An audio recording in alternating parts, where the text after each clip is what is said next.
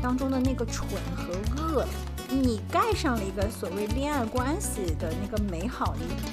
我深深的为这个男生错过这么棒的一个女生感到惋惜，真的。Hello，大家好，这里是万物有趣，我是心理咨询师 Cindy，我是小鱼。今天又是我们俩。那个米粒呢，是最近因为一些特殊的情况，暂时呢先离开一段时间。等他处理完事情以后，我们欢迎他再回归。所以呢，最近一段时间可能大家都听到的是我和小鱼啦，或者是 Cindy 的 solo，都有可能。那我们今天这一期想要跟大家去分享的就是现在很多人都在讲的一个恋爱脑的问题啊，不管是在社交媒体上哈，在我平时生活当中，然后又。这个马上要有七夕节来了，哎，我突然发现你这这这，我们这期选的这个题目就时机是吧？对啊，很对时节嘛。对对对，就是害怕有一些这个对吧？这个意外发生，身心灵的创伤，提前预防一下，预 防对，要预防一下。所以我今天和小鱼想跟大家来为恋爱脑进行一个探讨吧。我们可能会有不同的观念，也希望给大家不同的角度去看。那我们的标题这次是是病还是恋爱脑？我这次为什么会说是有病还是有恋爱脑？是因为小鱼今天跟我讲了几个案例故事，我听完了以后，我觉得这个女主角她不是恋爱脑，她是真的有病。所以呢，我们先从故事开始啊。我先来问问小鱼，在生活当中你是怎么看？我每次跟你讲恋爱脑的时候，我真的是觉得你内心就是切。补屑，然后无数个白眼在这个内心中翻的感觉。对啊，就是我觉得它是一个非常非常贬义的一个词汇。反正我是非常不认同恋爱脑这个东西，因为我在上一期其实我也说了，我我的我的叫什么理想的这个人设的状态，就是他是一个非常有智慧、逻辑思维很强的这样一个形象，对不对？那你恋爱脑，就听到恋爱脑这个。这个词儿的时候，你就知道它跟这个智慧、跟这个逻辑相差甚远，所以在于我看来，就是我不太能接受的一个状态呀。那我没有，我我我今天想要跟大家就是要给恋爱脑证证明一下啊，也是有好的，是吗？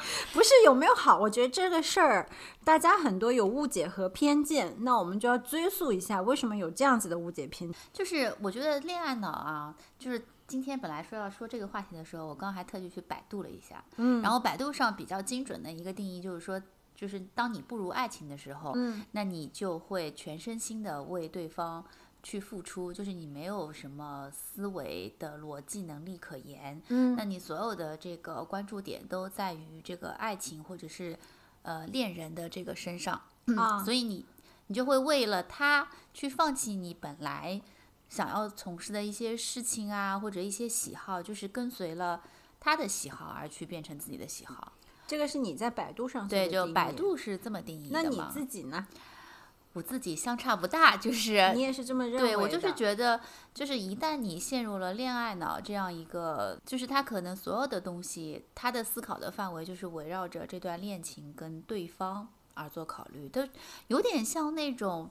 失去自我的感觉，就是这个这两，比如说 这一段关系里面，其实你有你没你，好像不重要，就是你是围着对方在转的那种感觉啊。那那有什么问题呢？谈恋爱呀，我付出啊，我投入啊，这又有什么错呢？说我今天想吃一个冰淇淋，我肯定会想着，哎，我男朋友是不是也爱吃这个冰淇淋？那我买一个东西啊，回去给他一起，对不对？对啊。我觉得这可能就是一种，就是心里有对方的一种分享。是啊。但是呢？呃，当你恋爱老老了以后，你就会觉得，其实，嗯，是说我自己很喜欢吃这个冰激凌，但是我男朋友不喜欢这个冰激凌，他也不喜欢我吃冰激凌，因为可能会导致身材发胖等等这样的问题，那我可能就抑制了我的这个想法啊。那我应该是表现为是我要保持好自己的身材，保持好在男朋友心目中的形象，所以呢，我今天要不让自己吃冰激凌这件事。就你觉得啊，我大概理解了，就是他的这个行为可能更多的出自于讨好对方，而不是取悦自己，可能是取悦的是他人。就是，但是我还是想说，在恋爱当中不就是互相取悦吗？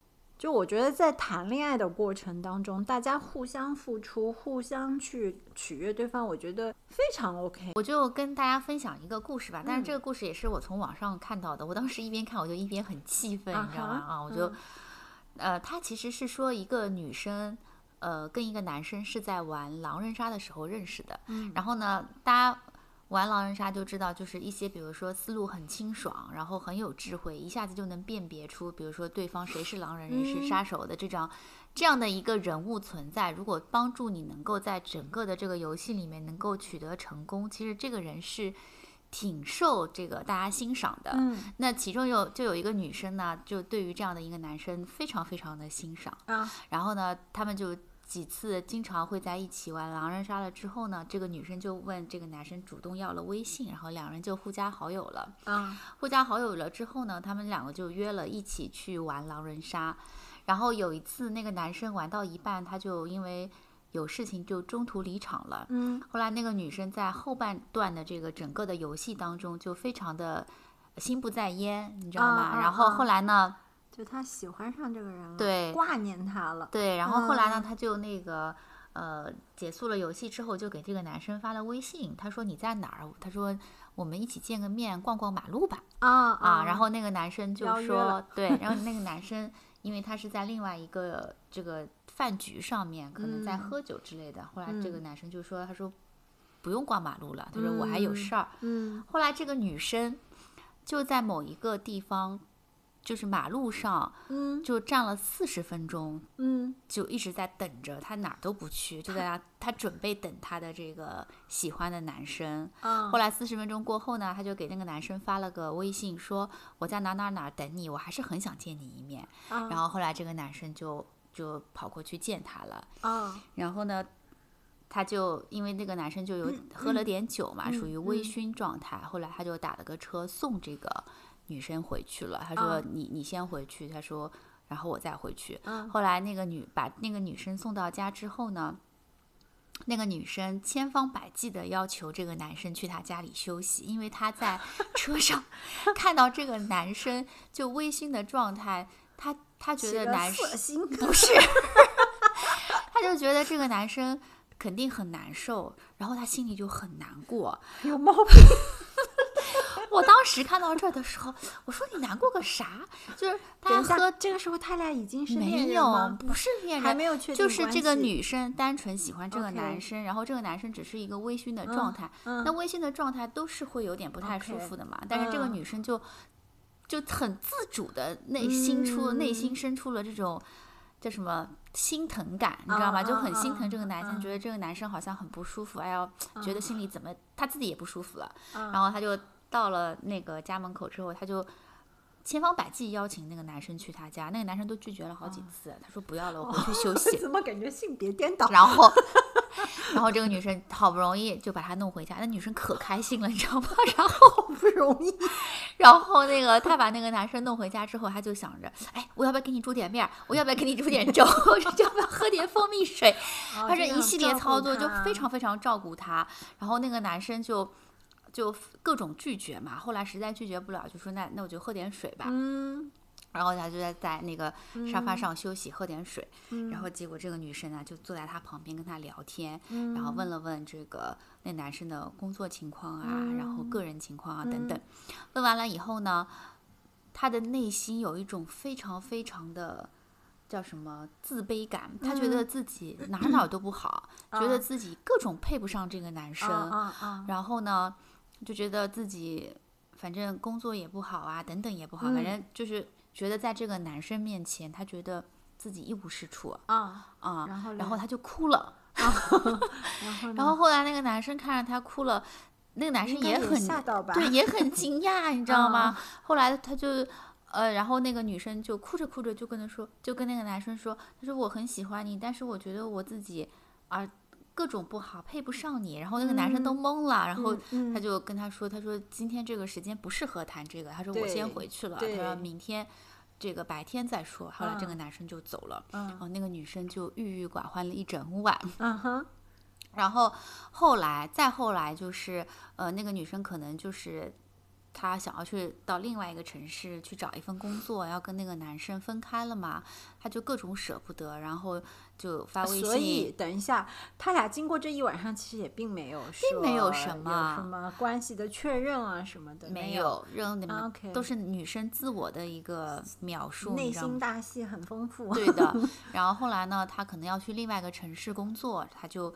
发微信给那个男生，他本意是想这个男生会不会挽留他或者怎么样，然后后来那个男生就很坦然的说，那挺好的呀。他说我尊重你的选择，你就去发展吧。啊啊，然后我就没有看下去了，因为这个故事我实在 看不下去了。啊啊，我是感觉这不是个恋爱脑，这是一个有病的一个状态。我这个有病不是带贬义哦，就是说他这个女生显然她。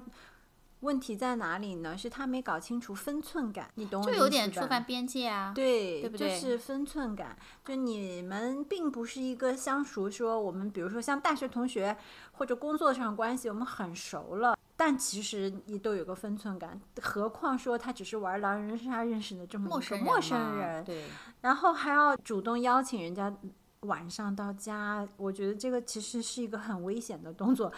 不要学，不要学啊！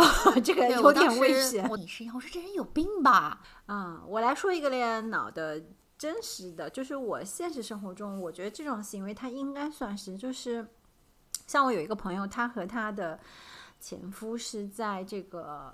读书时候就认识了，然后哎，在这个谈恋爱的过程当中呢，这位男士就不断的不断的出轨，就是渣男。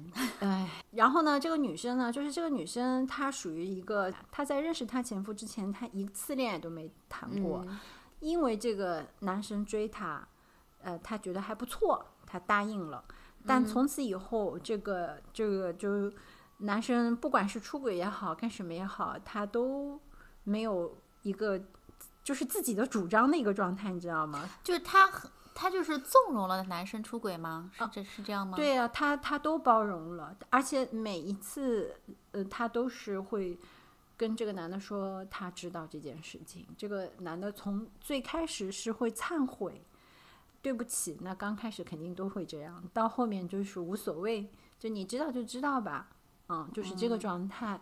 然后呢，他也是一个。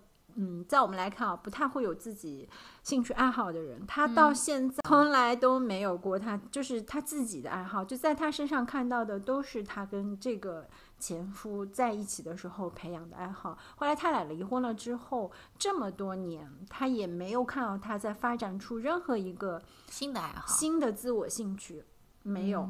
所以这个。包括就是说，嗯，因为这个男的喜欢去某一个地方旅游，那他也要去跟随。就如果说这个男的不去，他是打死我跟你讲，他都不会想起来去这个地方的。就是，那就是百度定义的，就是 就是你你的所有的心思你都放在恋人身上，他的喜好是什么，你就完全 follow 他的喜好。因为我们认识时间很久，然后以前我们也在一起工作，就从我认识他的时候，那个时候他刚大学毕业，然后。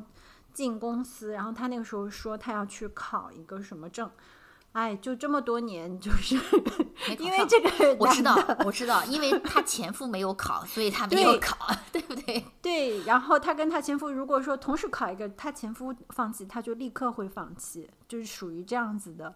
所以就是我觉得这个才是纯纯妥妥的恋爱脑，就是他完全是活在一个丧失自我的一个状态，这样子的一个状态和我想说的是，我因为恋爱而投入两回事情。完全是两回事情。然后你刚才讲的那个故事，我我说的这个病真的没有贬贬义的意思，它就是确实是分寸感丧失的一个状态。恋爱脑的人有什么样的特征？把爱情看得更重，比如说你的人生有很多件事情，那在我这儿爱情是摆第一位。嗯，那我为爱情做了我觉得爱情该做的方方面面。哎，这里我就要问你了，那你觉得恋就是我们刚才说的这样状态的恋爱脑，和真正说我因为爱一个人而愿意去投入的、去付出的区别是什么？其实这个是我们今天想要讨论的。其实我觉得就很好做区别，就是嗯，就比如说，就是你的底线跟原则在哪里？我觉得原则很重要，嗯，对吧？你你至少有一个 line 放在这个地方，对对不对？就比如说他刚才。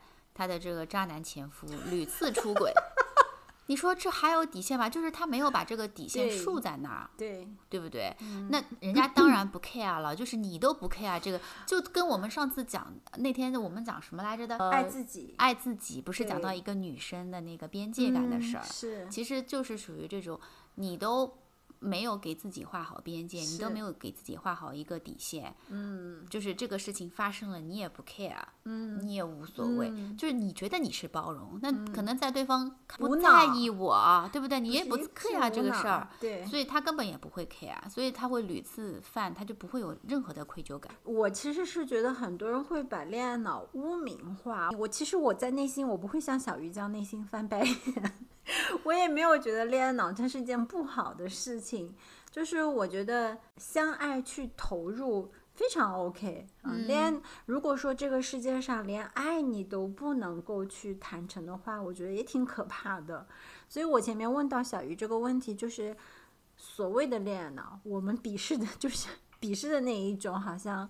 嗯，因爱而丧失理智、丧失边界，和我真正的愿意去情感付出截然的不同。嗯我可以这样讲，再分享一个故事啊。这个故事呢，就不是我身边的人的故事了。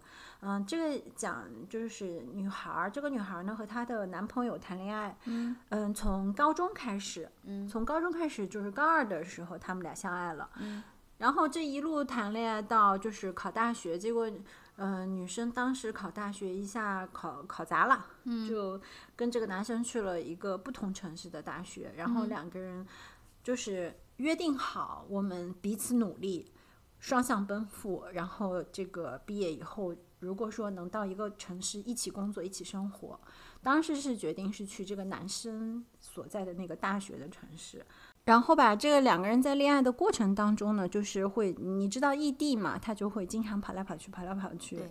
女生也很主动，然后呃，会跟这个男生逢年过节两个人这个约会啊什么的，其实就是一个很正常。他非常坚信一点，他们彼此约定好，因为是异地，就会担心的是。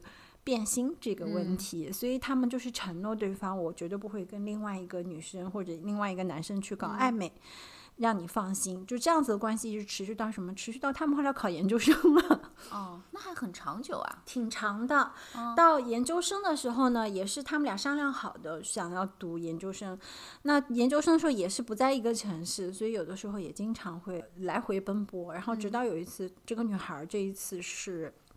呃，见到这个男生，然后那天晚上这个男生睡着了，呃，他的手机响了，他一看是有一条消息，然后是这个男生的，就是他们那个研究生的同学，是个女生啊、大概就是呃，好像是讲了他们这个课题上的一些话，但是明显他往上翻，就他们俩几乎每天都在分享，分享音乐，分享看到的事物，嗯也会谈论到这个嗯男生的女朋友，就这个男的会跟他同学讨论到这个女孩儿，啊。通过这个女孩儿的一段这个这个怎么讲回忆啊，他真的是发现有很多次他和这个男生在一起的时候，嗯。这个女生发来消息的时候，这个男生其实都会回。就比如说，他说他过生日的时候，啊。他印象很深，吹灭蜡烛之后，他睁开眼睛有三十秒，这个男生是在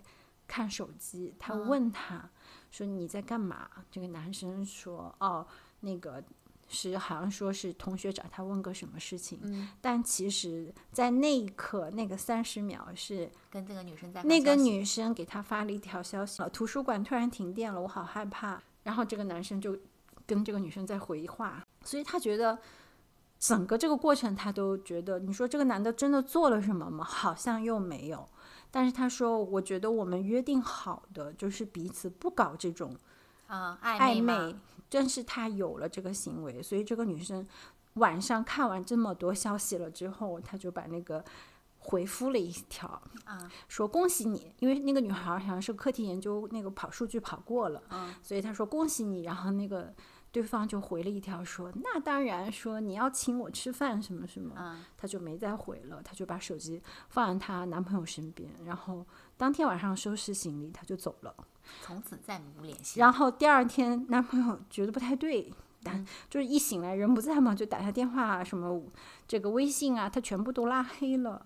因为两个人家长是见过面的，其实都是要谈婚论嫁的，然后就冲到这个父母家，然后就是劝和。父母听完所有的，这个男孩就是把手机交给他父母，然后把那个也说了，就是只是跟这个女孩确实是有聊天，但是没有越轨行为，求原谅。但是这个女生就是说，她在父母和这个男生都在劝她，都在向她请求原谅的这个过程当中。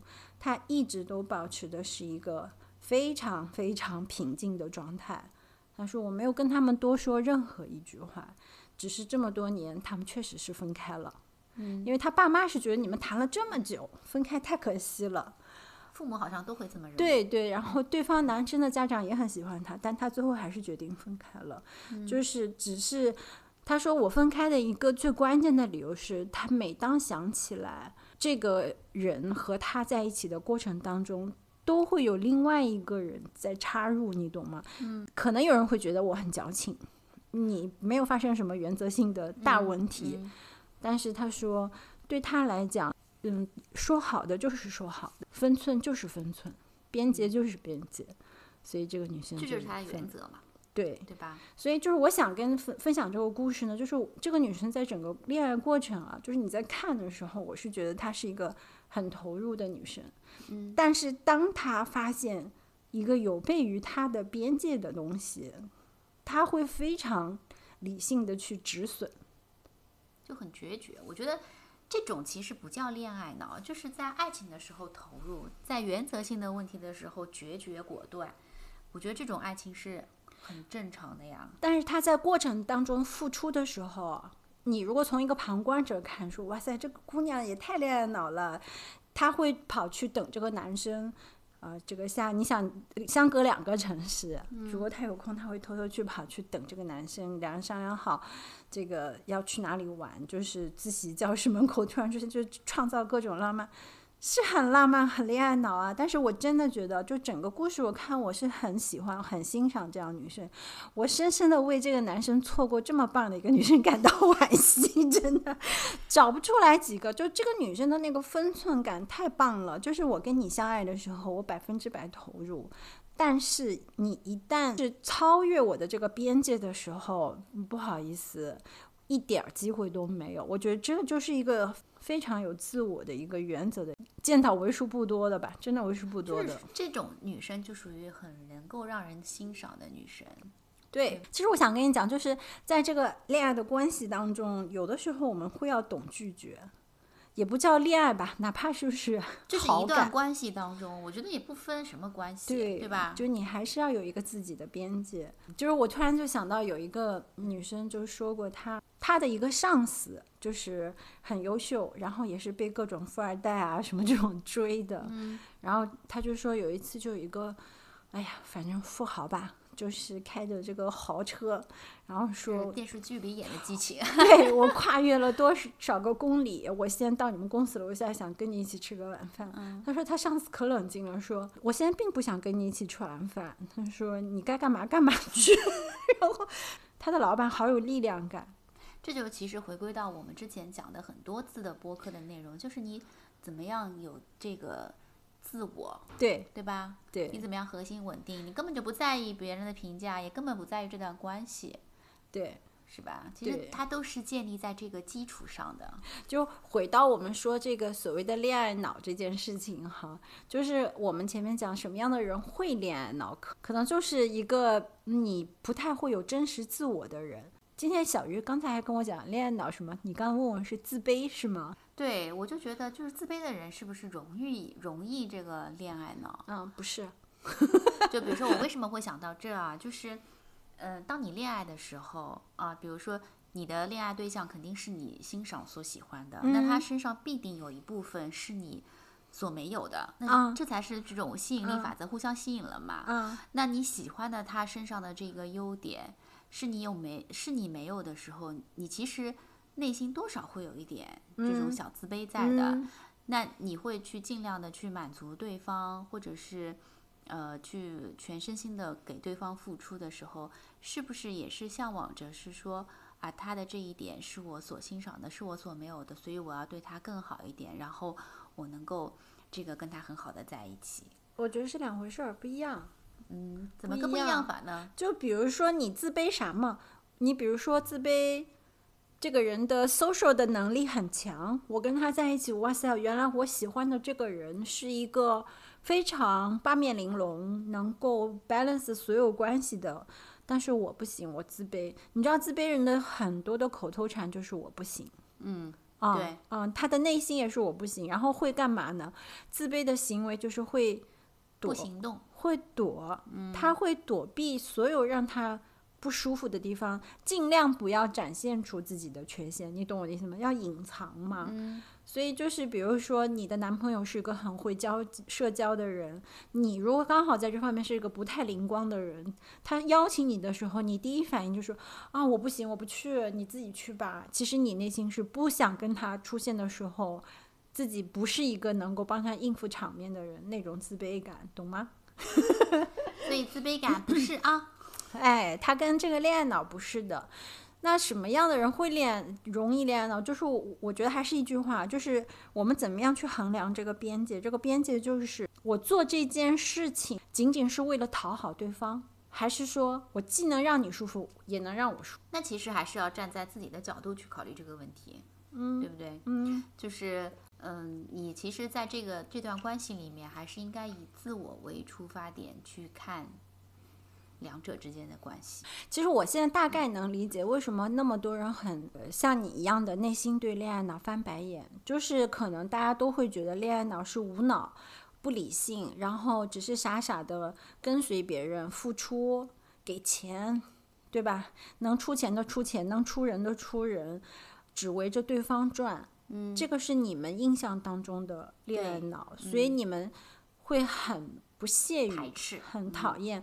但是我其实想一想啊，大家讨厌的恋爱脑不是因为他为爱付出的这个状态，其实是我前面讲我讲的第一个例子那个状态，就是没有自我，对啊，而且你没有边界，就是没有那个底线和原则。就是你完全在你身上看不到你的属性，看到的都是别人在你身上映射出来的，就是你 copy 了别人的，别人喜欢啊、这个骑马，我也喜欢骑马；别人喜欢越野，我也喜欢越野；别人喜欢酷酷的，我也喜欢酷酷就是的。他属于 那个小影子，就跟着他。对，就是你变成别人的一个影子嘛，你在 copy 别人，然后当你这个人不在的时候，你就会发现，哎，你你这个人的属特征是什么？大家好像对你很模糊那个印象。那还有一个最重要的是，因为很多女生恋爱脑会因为过于投入而让自己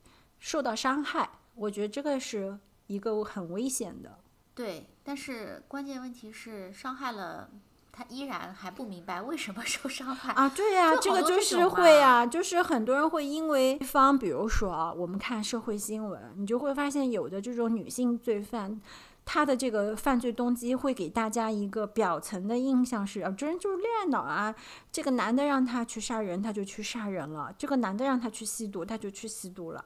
那这个是真实的情况，真的是这个样子吗？我我个人是认为啊，他可能愿意去付出，但是不一定是完完全全是因为爱这个男人而去做。嗯，我相信就是我们回到阿德勒的那那个观点上去看，他的内心，对观他的内心一定也有类似的东西，他才会采取这样子的行动。就比如说，我为了要维持这段关系，或者是我为了要得到这个男生的这个认可或者感情的延续，然后呢，我就去做了这个事情，对，对吧？或者说他本性当中有恶的那个部分，你懂我的意思吗？其实大家对很多东西冠上了一个恋爱脑，你讨厌的是他部分当中的那个蠢和恶。你盖上了一个所谓恋爱关系的那个美好一样的，其实不是的。所以我今天想录这个目目的就是我要扒开这个，你不要打着恋爱的借头去行恶、做蠢事儿。你还是要看是你自己的问题，真的就是嗯很多其实还是底层的问题。就像我想说，那我也是一个在恋爱当中很愿意去付出的人，但是如果说今天这个人说要让我做一个违反我原则的事情，比如说是一种很极端，我要去伤害另外一个人，不好意思，我我绝对不会去做这种跨界的事儿。做我就告诉你，这个人内心他本身就有恶的种子在。就我觉得恋爱脑你还是要去区分一下，比如说，呃，你在爱情里投入，但是你依然有原则跟底线，它其实就是一个很美好的爱情，就你享受它就好了。啊，其实有些，因为我们现在网络这个用这个词儿。用的也比较多，可能大部分的人也跟我一样，对于这个词儿特别的厌恶跟排斥。我所以说你们排斥的是那个，所以大家可能就觉得 啊，我我是不应该在恋爱中有所付出，不应该有所投入，就就把爱情变得现在就变得很计较。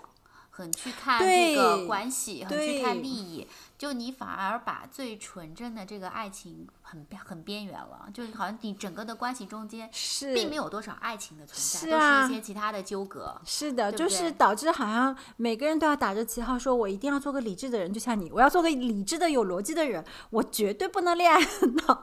然后就好像整个恋爱的过程当中都小心翼翼、很紧张，你无法享受那个爱的。付出、松弛、融合的那个过程，因为你恐惧融合，对，所以就很多人为什么大家现在很多人就没有办法相信爱情，或者享受爱情，或者融入在这个爱情中间，其实也有部分的这种原因在里面，就不要妖魔化这个东西。然后就是你正常去享受爱情就可以了。嗯。然后你在这个，但是你一定要清楚说，比如说你的原则。一个是原则是什么，还有一个就是我自己是什么样子的，嗯，对吧？你要很清楚说，比如说我自己，我们上次也一直说，比如说你要爱自己啊，接纳自己啊，对，等等，就是你要搞清楚自己需要的是什么，我自己又是一个什么样的状态，好的不好的，对，都要完全去真诚的面对，诚实的面对自己。是，那你其实，在。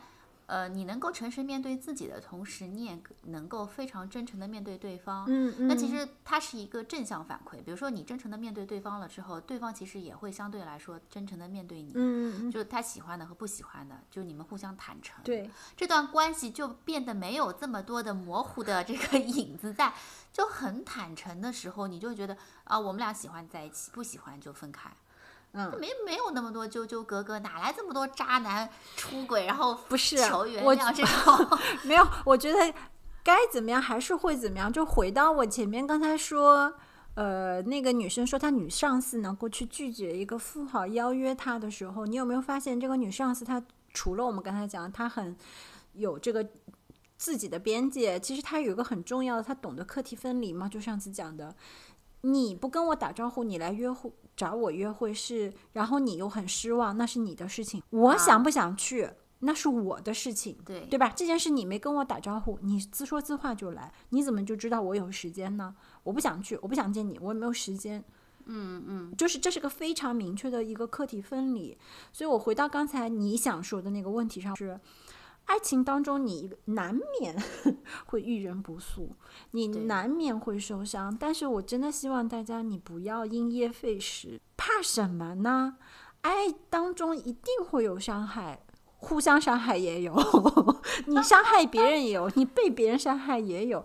但这不就是人生你要走的这个情感路程当中有意思的地方吗？就像人家讲，在恋爱从一开始，它一定是伴随痛苦的。人但书上也说了，他说你人活着一辈子就是痛苦的，你更别说是恋爱了，对吧？阿德勒说的是吧？人生充满了苦难。你想，你这个这个从出生就开始哭，为什么不是笑呢？因为你知道，你从出生开始，你就要开始面对痛苦了呀。所以啊，我就我我就觉得不要因为惧怕而不去体验那个美妙，它还是有美妙嘛。当然，肯定是甜蜜大过于这个。所以这就是说，你说。爱情说不是不是必须？我想说，人并不是一个必需品，但是它确实会给你带来愉悦感、快乐感，对吧？嗯。那如果有的时候你还在斤斤计较，你还在这个呃这个小心翼翼、紧张巴拉的，你连一个充分享受的过程都不能享受，等他跟你拜拜的时候，你都没有好好体验过真正爱一个人呢，是不是也人生也挺那个？以我见到我来访这么多数量和我见到这么多人，真正在人生当中，还是咱们上次那个话题，真的懂得爱。体验过爱少之又少，哎，这个这个这个话题其实也是最近几年才开始，大家慢慢开始对呀遇到，然后开始去反思，开始去想，哎，我到底是什么样？这是在以前根本就没有嘛，所以为什么以前人会说？哎呀，我们两个互相喜欢，那我就要为对方付出，然后怎么怎么怎么样嘛？嗯，所以我现在就很不喜欢那么多媒体平台在宣传恋爱脑怎么不好，怎么不好，让更多的人会很警惕自己是不是稍微对方为对方做一点事情，就是我是恋爱脑了，我不能这样，我这样太蠢了，我一定会受到伤害的。就我觉得这样就很无趣了，就真的很无聊了。这就是我为什么要录今天这这个播 客的目的，就是不要。这样过无聊的人生，也别被对，有趣，就别被妖魔化。就到最后，我就很想用但丁说的那句话来结束。他就讲。如果爱，请你纯粹的去爱，把爱情献给爱情。好难呀，希望你们都能做到呀。好嘞，那就顺便祝大家下周二的七夕节快乐啦！祝你们都能享受到爱情的过程啊，纯正的爱情哦。嗯，好嘞，好，那我们今天播客就到这里了。如果大家想要加入我们的听友群，可以参考我们的那个微信啊，可以加我们的微信。好啦，今天到这儿，拜拜，拜拜。